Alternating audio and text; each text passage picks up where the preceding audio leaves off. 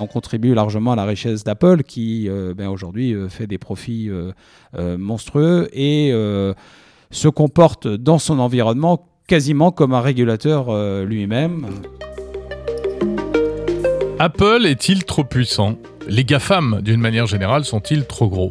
Ce sujet récurrent dans l'actualité high-tech, on en parlait en septembre 2021, au moment de l'annonce de l'iPhone 13, on en parlait avec Christophe Holnet, ancien PDG de Microsoft France, aujourd'hui conseiller chez Apax et investisseur dans de nombreuses entreprises high-tech à travers le monde. Selon Christophe Holnet, Apple impose ses règles sur la publicité avant tout pour servir ses propres intérêts. Mais d'abord, il nous donnait son sentiment sur l'iPhone 13 effectivement, euh, cette annonce de l'iPhone 13, et le chiffre 13 s'annonce probablement comme un porte-bonheur pour Apple. Ah ouais, pourquoi? Euh, bah, Tout simplement parce que la migration vers la 5G euh, va être un, facteur fort d'adoption de, de l'iPhone et qu'on a vu que, voilà, ils ont eu une croissance raisonnable sur l'iPhone 12, mais qui a été quand même très soutenue et que là, il va y avoir une, migration forte dans, dans, les années qui viennent. Euh, pourtant, pourtant, on a l'impression que la 5G en Europe, ça passionne pas les foules. Hein. Non, mais je pense que c'est un facteur, euh, à un moment donné, une, euh, un checkbox, si je puis dire, que les, que les utilisateurs voudront, voudront avoir, et ce sera un, des éléments qui, qui feront qu'on migre et qu'on change son, son, son téléphone. Au-delà de, du, du renouvellement naturel qui se passe pour Apple. Mhm. Alors il y a l'aspect produit, hein, l'aspect technologie, et puis il y a l'aspect entreprise. Apple aujourd'hui est devenu un, véritable monstre, sans vouloir, sans que ce soit d'ailleurs péjoratif, mais euh, c'était un pionnier. Aujourd'hui, euh, c'est une très grande entreprise de technologie. Est-ce qu'elle est trop grosse finalement? Oui, vous avez raison et c'est fabuleux de voir ça. Euh, vous vous rappelez que j'ai une carrière un peu longue et c'est vrai qu'au début des années 2000, Apple était euh, considéré comme euh, une société bah, voilà, qui allait disparaître et finalement qui s'est réinventé avec l'iPod et puis tout un ensemble tout un ensemble d'éléments en, finalement en surfant sur le fait que le sur l'expérience client finalement, puisque mhm. le monde informatique est un monde B2B, il est devenu un monde B2C et Apple a finalement appris 20% de ce marché euh, mondial, mais 20% du marché des utilisateurs euh, et des consommateurs qui, ont, euh, qui sont bah, le plus les plus riches et les plus, pro les plus profitables. Mhm. Donc ils sont devenus effectivement ultra dominants. Ils ont réussi à développer cette notion d'expérience client intégrée qui leur a fait rajouter petit à petit un certain nombre de euh, d'appareils et de services et finalement de créer ce jardin privé Wall Garden euh, voilà où on est dans l'environnement Apple on, est bien on s'y épanouit et où euh, ben, on contribue largement à la richesse d'Apple qui ben, aujourd'hui fait des profits monstrueux et se comporte dans son environnement quasiment comme un régulateur lui-même. C'est-à-dire?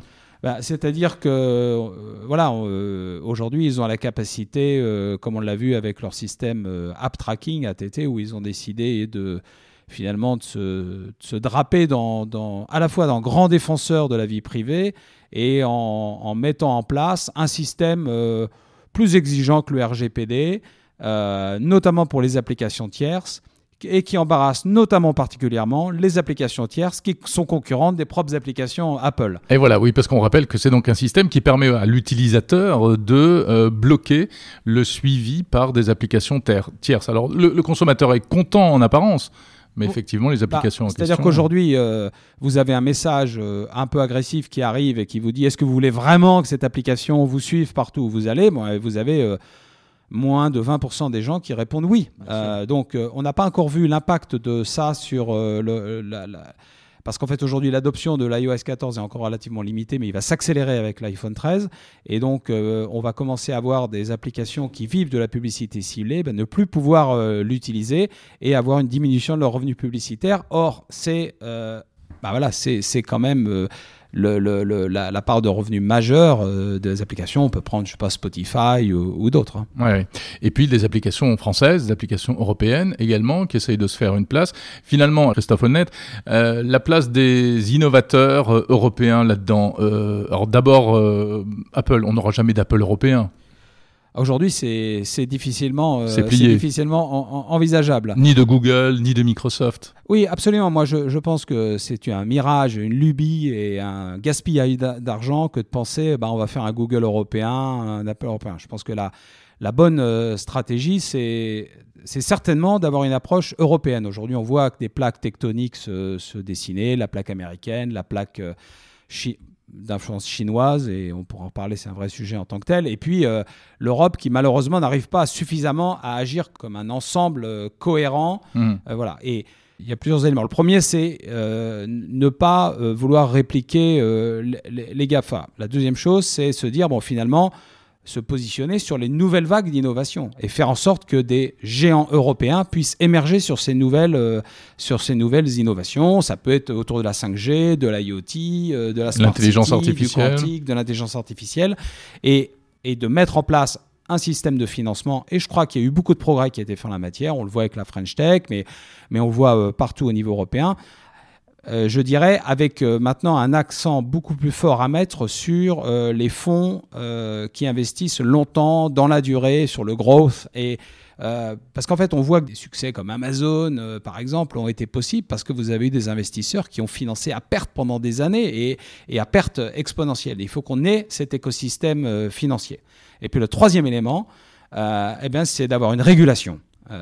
Et euh, alors, vous allez me dire, comment peut-on réguler euh, euh, avec nos petits bras en Europe? Bah, On a un atout énorme, c'est notre marché. On a 500 millions d'utilisateurs. si on était capable de, bah, tout simplement, il n'y aura pas de souveraineté sans puissance. Donc il faut faire valoir notre puissance. Notre puissance, c'est notre, notre marché. C'est ce qui se fait quand même aujourd'hui avec euh, le RGPD, le règlement sur la protection des données, puis les projets de directive sur les services, sur le commerce, hein, les fameux DSA, DMA. Exactement. Je pense que ça va dans. En tout cas, le DMA et, le DSA, le DMA va, va, dans le, va dans le bon sens. Donc de dire bah, vous ne pouvez pas avoir accès à ce marché-là euh, impunément sans respecter nos règles. Mmh. Et c'est quoi, selon vous, Christophe Holnet, le, next big thing, hein, la, prochaine innovation majeure de rupture, euh, notamment en Europe?